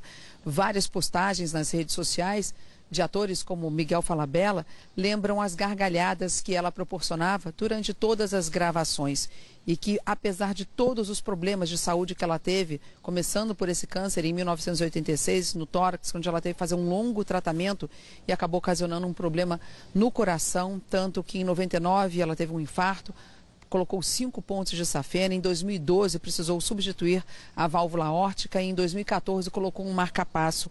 Durante todo esse tempo, atores, amigos e parentes lembram que ela sempre manteve o bom humor. Em 2016, ela deixou a televisão, passou a ficar mais reclusa. Havia uma possibilidade de retorno às telas em 2021, mas por conta da pandemia, a família decidiu que ela deveria ficar mais isolada. Ela ficou internada aqui nesse hospital e hoje pela manhã a família e o hospital confirmaram que ela não resistiu a todos esses problemas que ela vinha passando, mas a causa da morte eles preferem deixar para a própria família. Voltamos ao estúdio do Fala Brasil. Nossos sentimentos né, aos fãs e também aos familiares. Pessoas entre 18 e 25 anos são responsáveis por 55% das dívidas em Minas Gerais. O principal vilão do bolso desse público é o cartão de crédito. Ter vários cartões de crédito à disposição para gastar pode ser um perigo para o consumidor. Juscelena sabe bem disso. É, que a gente vai querer só gastar, gastar, gastar. E se chegar fatura alta? Aí, aí eu não vou ter condições de pagar. Foi exatamente isso que aconteceu com a Joyce. Ela só pagou metade do valor da última fatura. Juros muito altos, aí a gente acha que ah, vou parcelar, que vai ser mais fácil e a gente se divida mais. Jovens entre 18 e 29 anos concentram mais de 55% das dívidas aqui em Belo Horizonte. É o que mostra uma pesquisa da Câmara de Dirigentes Logistas da capital. Ela reforça ainda que o grande vilão é o cartão de crédito. Segundo o levantamento da Confederação Nacional do Comércio de Bens, Serviços e Turismo, 78% dos lares brasileiros estão endividados e 29% das famílias têm contas atrasadas. Este é o maior índice registrado nos últimos 12 anos. Foi a faixa etária que foi mais impactada pelo desemprego. São pessoas que, apesar de ter não serem responsáveis financeiros pelas famílias, mas ainda têm a sua vida, as suas contas a pagar e utilizaram um cartão de crédito como a principal forma de pagamento. De acordo com dados mais recentes do Banco Central, a taxa de juros cobrada em faturas atrasadas estava em 364% em abril. Enquanto boa parte dos jovens está com a corda no pescoço por causa das dívidas, encontramos essas jovens bem disciplinadas. Raquel, de 26 anos, tem dois cartões, mas usa com cautela. Eu gosto de usar um para aplicativos, então eu controlo meus gastos com alimentação, com transporte, e outro para compras maiores. Mas compras menores, assim, eu sempre evito, porque vai somando, vai somando, e você perde a referência no mês seguinte, assim. Uma pesquisa da Universidade de São Paulo mostrou que quase 30% dos adolescentes brasileiros passam muito tempo usando videogames. E esse vício pode se transformar em doença. O hábito começa muitas vezes na infância, como é o caso do Wesley, que aos 9 anos já tem uma lista de jogos favoritos. A gente coloca limite para dormir, porque senão deixa, vai a madrugada toda. Mas daí na hora de dormir a gente fala, agora é hora de dormir, desliga, porque senão deixa e acaba na madrugada e não é muito bom dormir tão tarde assim. Os jogos virtuais têm conquistado cada vez mais adeptos, independentemente da idade. O uso abusivo é enquadrado pela Organização Mundial da Saúde como um transtorno psíquico, nomeado de TJI, transtorno de jogo pela internet, uma pesquisa feita pela USP mostrou que o uso excessivo de games faz parte da vida de um em cada quatro adolescentes no país. O estudo concluiu que 28% dos jovens passam mais tempo que o ideal em frente à tela, seja do celular ou computador. A realidade apontada na pesquisa é maior que a média mundial, que é de 19%. Entre os jovens entrevistados, 57% disseram que utilizam os jogos para escapar dos problemas da realidade. O que leva a prejuízos é o uso excessivo, é o vício de jogos, a quantidade de vezes utilizadas durante o dia e o tempo utilizado durante esse dia. Passar várias horas na frente da tela já faz parte da rotina do Gustavo eu começo ali lá para seis e meia e fico até umas duas da manhã, assim, jogando. Direto, seguido. Deixo até a minha, minha aguinha ali, né? Pra não precisar ficar saindo muito. Existe uma idade que precisa estudar, ter lazer, é, companhia dos pais, diálogo. Então, os pais precisam prestar atenção no desenvolvimento biopsicossocial das, das crianças, dos adolescentes. Sem dúvida. E dois falsos taxistas foram presos agora há pouco em São Paulo. Eles adulteravam, na verdade, carros para ficarem parecidos com táxis e, portanto, ali pegar passageiros. A gente conversa com o Bruno Piscinato mais uma vez ao vivo, né, Bruno? E aí, depois que eles pegavam os passageiros, roubavam os cartões dessas vítimas, é isso? É isso mesmo, Roberta. A gente está aqui, olha só, tem três, são quatro veículos que foram apreendidos nessa operação da Polícia Civil. São falsos táxis, tá? Eu vou mostrar aqui.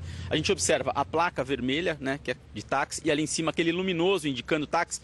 Os carros, eles são carros legais, a gente pode dizer assim, né? Foram comprados de forma legais, legal. Mas aí os criminosos alteravam então a placa e o luminoso para se passar por táxi. E aí eles agiam como? Geralmente na madrugada, saída de casas noturnas, as baladas na zona sul da cidade de São Paulo. Eles pegavam as pessoas como se fossem taxistas normais. Quando chegava no destino final, e eles olhavam bem quem eram as vítimas. Se a pessoa estava ali um pouco alterada, se tinha ingerido bebida alcoólica, se estava apresentando sinais de embriaguez, eram essas pessoas que esses falsos taxistas buscavam. E quando chegava no destino, eles não ameaçavam, não utilizavam de força, nada disso. Eles apenas substituíam, trocavam o cartão de crédito, olhavam, observavam a vítima digitando a senha, pegavam essas informações, deixavam a vítima em casa e a partir daí faz, começava o golpe. Faziam transferências bancárias, transferências que chegaram a gerar prejuízo de 10 mil, 15 mil, 20 mil reais para cada uma das vítimas. Foram mais de 20 vítimas que fizeram denúncia aqui no 99 DP, né, o Distrito Policial do Jardim Marajoara, na zona sul de São Paulo. Depois de três meses de investigação, a Polícia Civil então conseguiu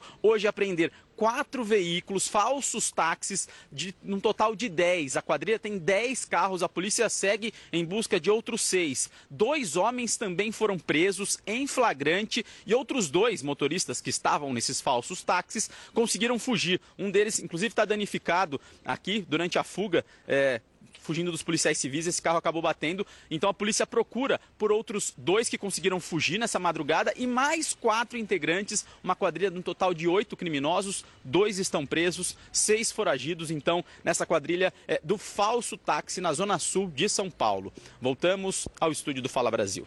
Bruno, nesse caso fica muito difícil, né, perceber esse golpe, já que os táxis, né, os carros, né, que se parecem táxis, são muito parecidos com os reais, né? A polícia deu algum tipo de dica aí para a gente não ficar à mercê desses bandidos, porque dá uma sensação de impotência, né? Porque a gente vê esses táxis aí, a gente, você falou que é perto de balada, perto de casas noturnas, e as pessoas costumam pegar táxi por aplicativo ali na porta, justamente porque beberam, e a indicação é essa, né, que não vá dirigindo para casa. Nesse caso, como a gente fica? Como é que se pode se proteger?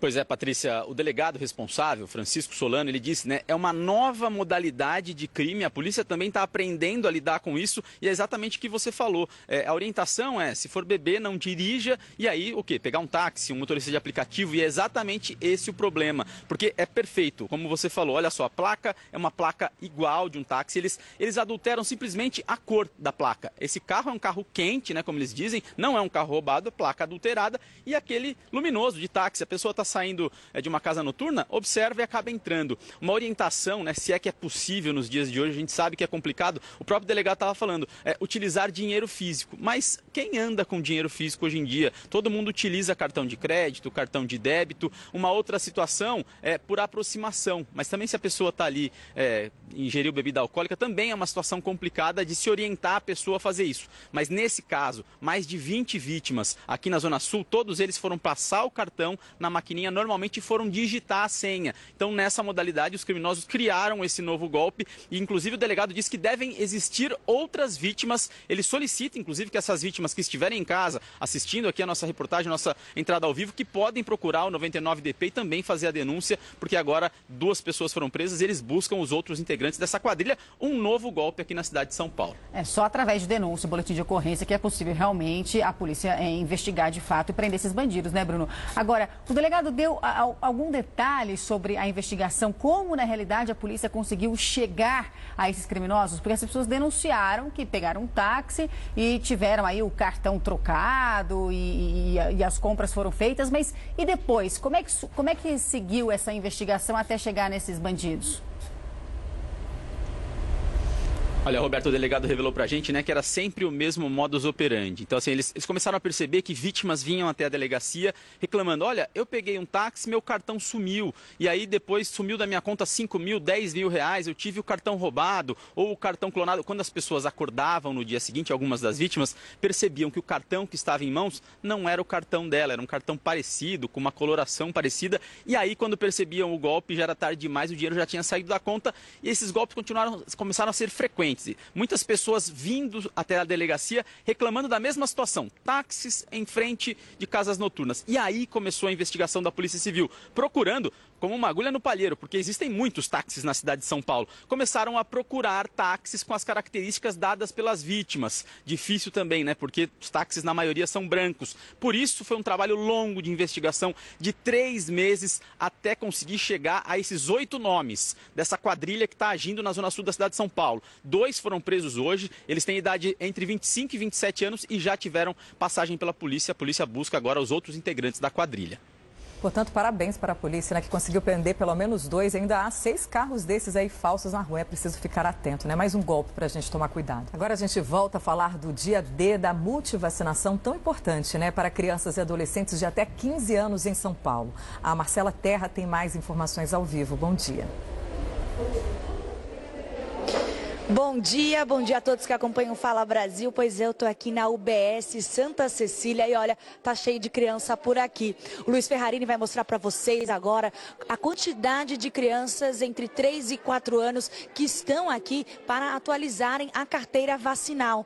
Isso porque a partir de hoje já pode tomar a vacina contra a COVID-19. O detalhe, né, que antes, a partir do dia 20 de julho até ontem, só podia tomar a vacina contra a Covid-19 crianças entre 3 a 4 anos que tinham alguma comorbidade ou alguma deficiência permanente e também crianças indígenas. Mas hoje está liberado para todas essas faixas etárias e também combinando, como vocês falaram, né, com o dia D de multivacinação.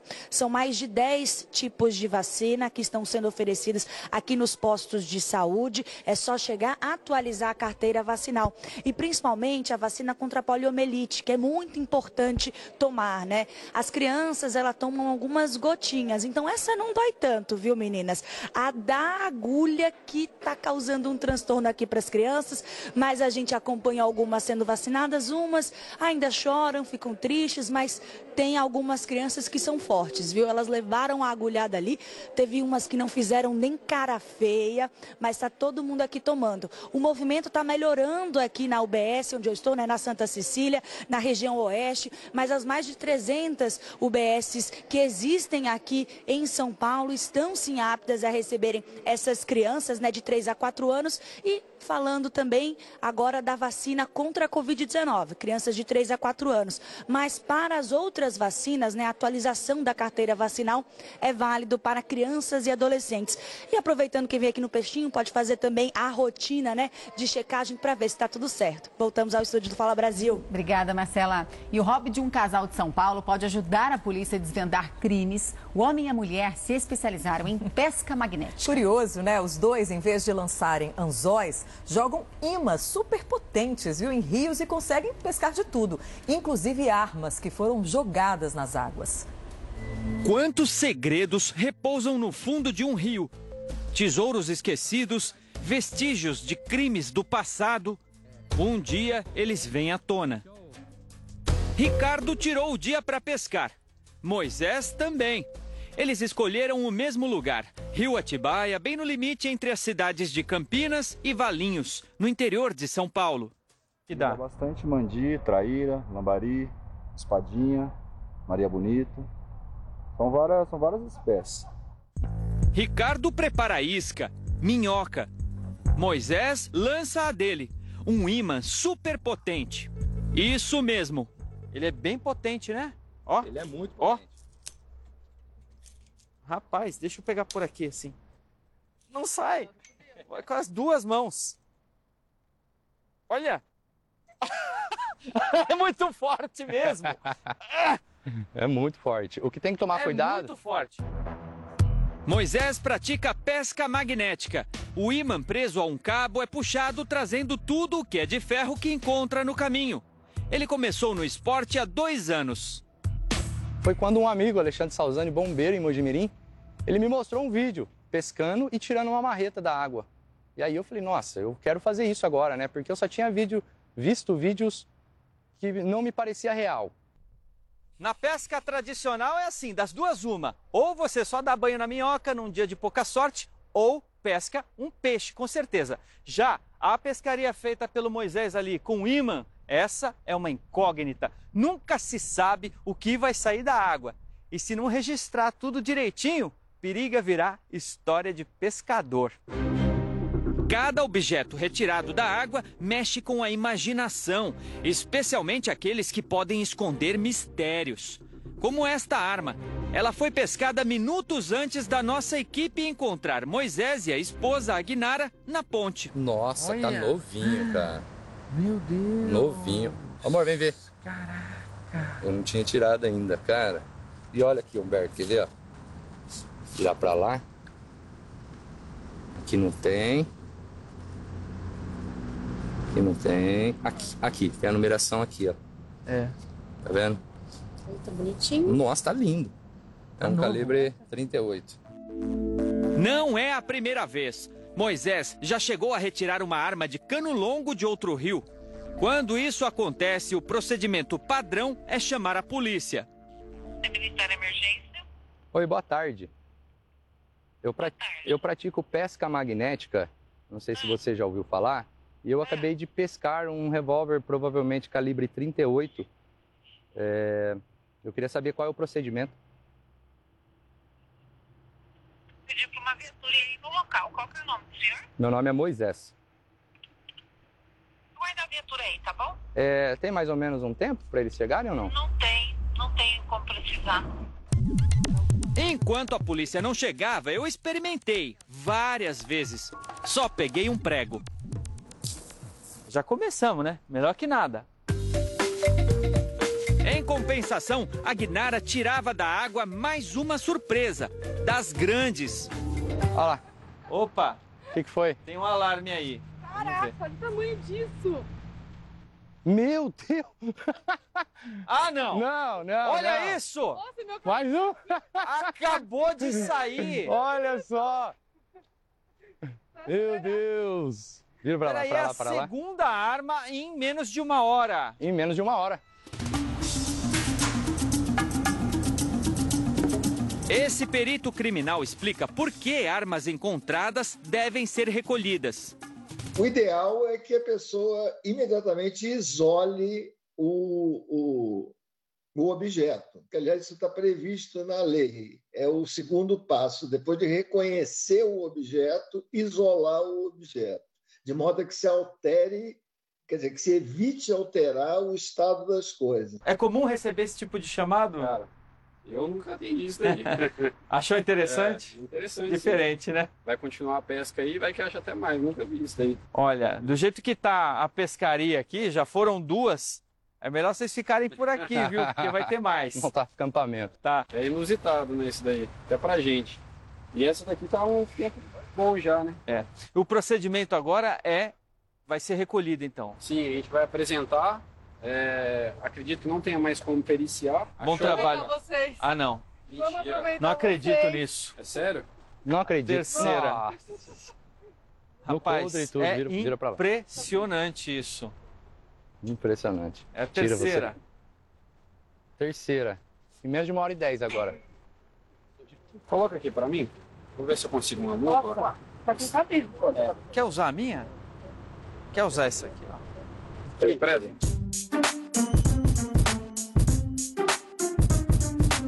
Ainda bem que a gente estava gravando, senão ninguém ia acreditar nessa história que parece de pescador. Acabou de sair. Você sabia que é possível trazer um animal de volta da extinção? E que tal descobrir como seria morar em Marte? Confira essas e outras notícias agora no nosso giro de correspondentes internacionais. Um edifício inflável que reproduz as condições de vida em Marte foi construído na cidade britânica de Bristol. O projeto de arte pública explora como poderia ser uma casa em Marte e tem o objetivo de ajudar a reavaliar como vivemos na Terra.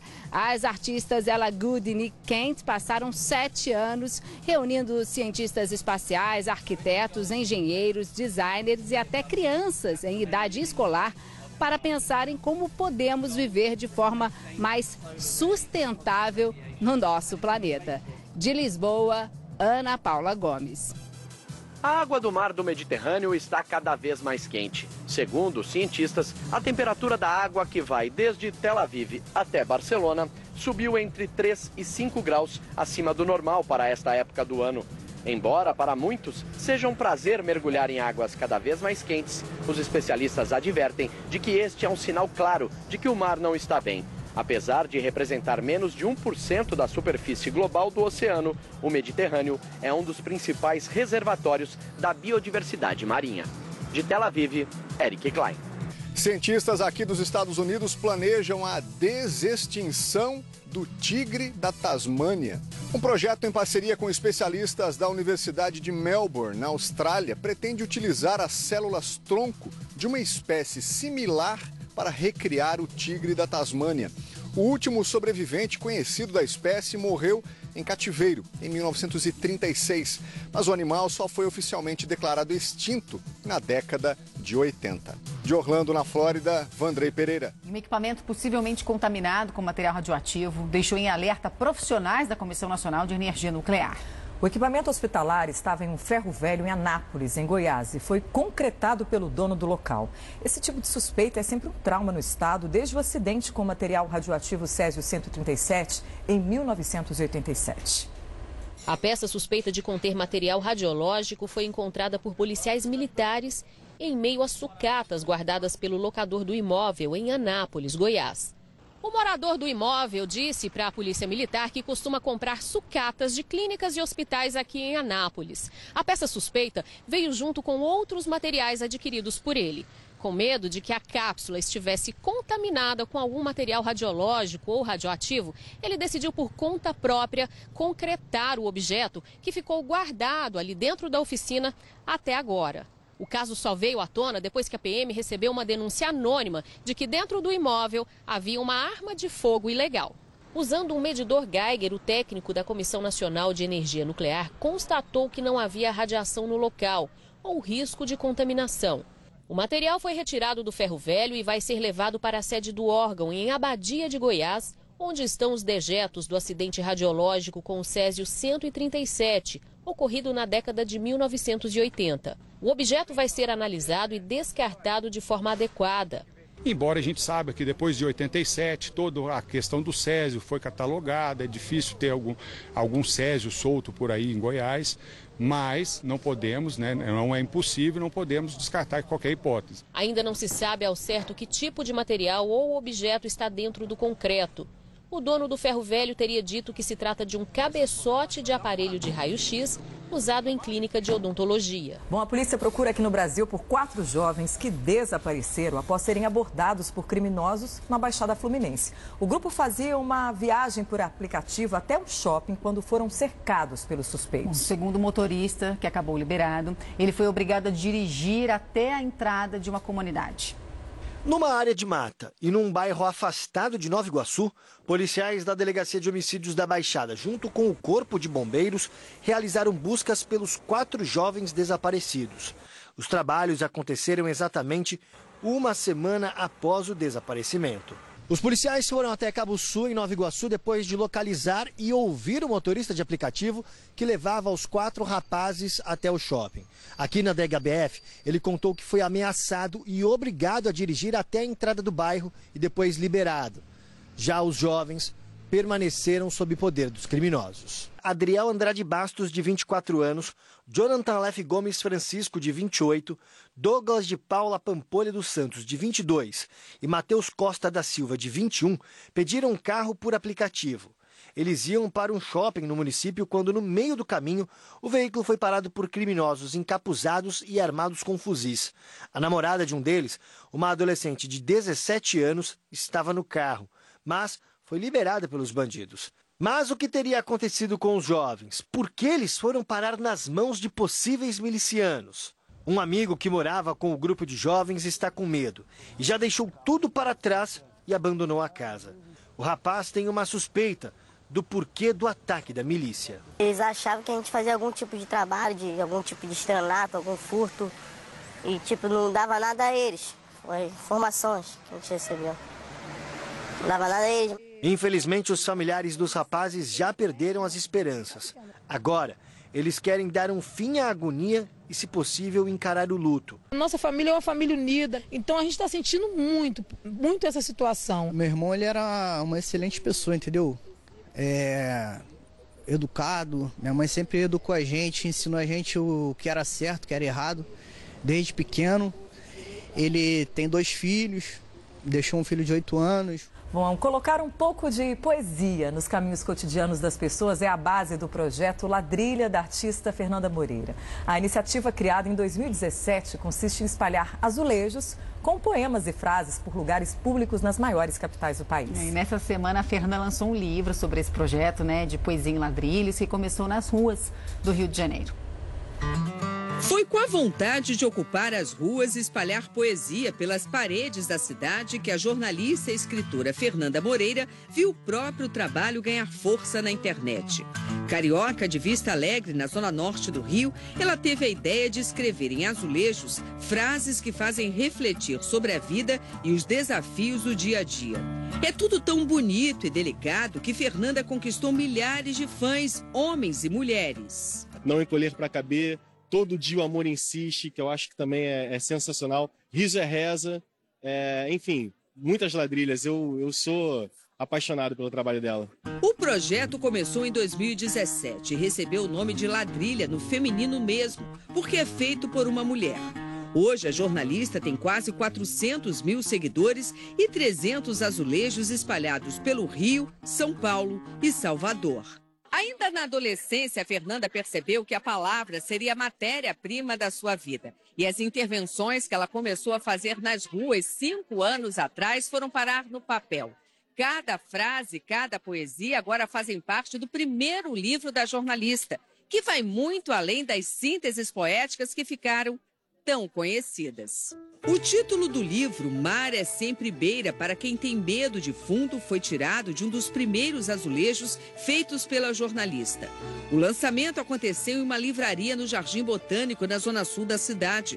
Foi uma noite de autógrafos bastante concorrida. Basicamente, tem muitos textos inéditos, parte dos textos que já, já aconteceram no projeto. E eu acho que eu tenho em mente assim que é o começo, sabe? Eu estou empolgada, eu quero escrever mais porque de fato eu me encontrei na escrita. Quem assina o prefácio é a roteirista Bianca Ramoneda.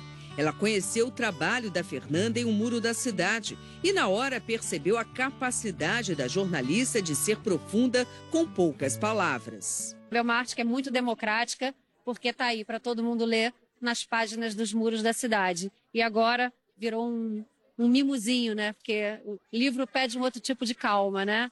E vamos ver se ela agora consegue que o espectador pare de andar. o sonho agora da Fernanda é colocar os azulejos em países da América do Sul. E para isso, ela já começou a aprender espanhol. Trocar com cada vez mais mulheres para que, assim como eu, elas também encontrem na palavra uma forma de expressão Bom, e o Fala Brasil de edição de sábado fica por aqui, viu? Um ótimo dia para você, excelente final de semana. Um friozinho, né, para quem está no sul, no sudeste, e calorão para quem está ali no norte e nordeste. Mais notícias ao vivo no Balanço Geral e você fica agora com The Love School. Aproveite bem o seu fim de semana. Tchau, tchau. Até sábado que vem. Tchau.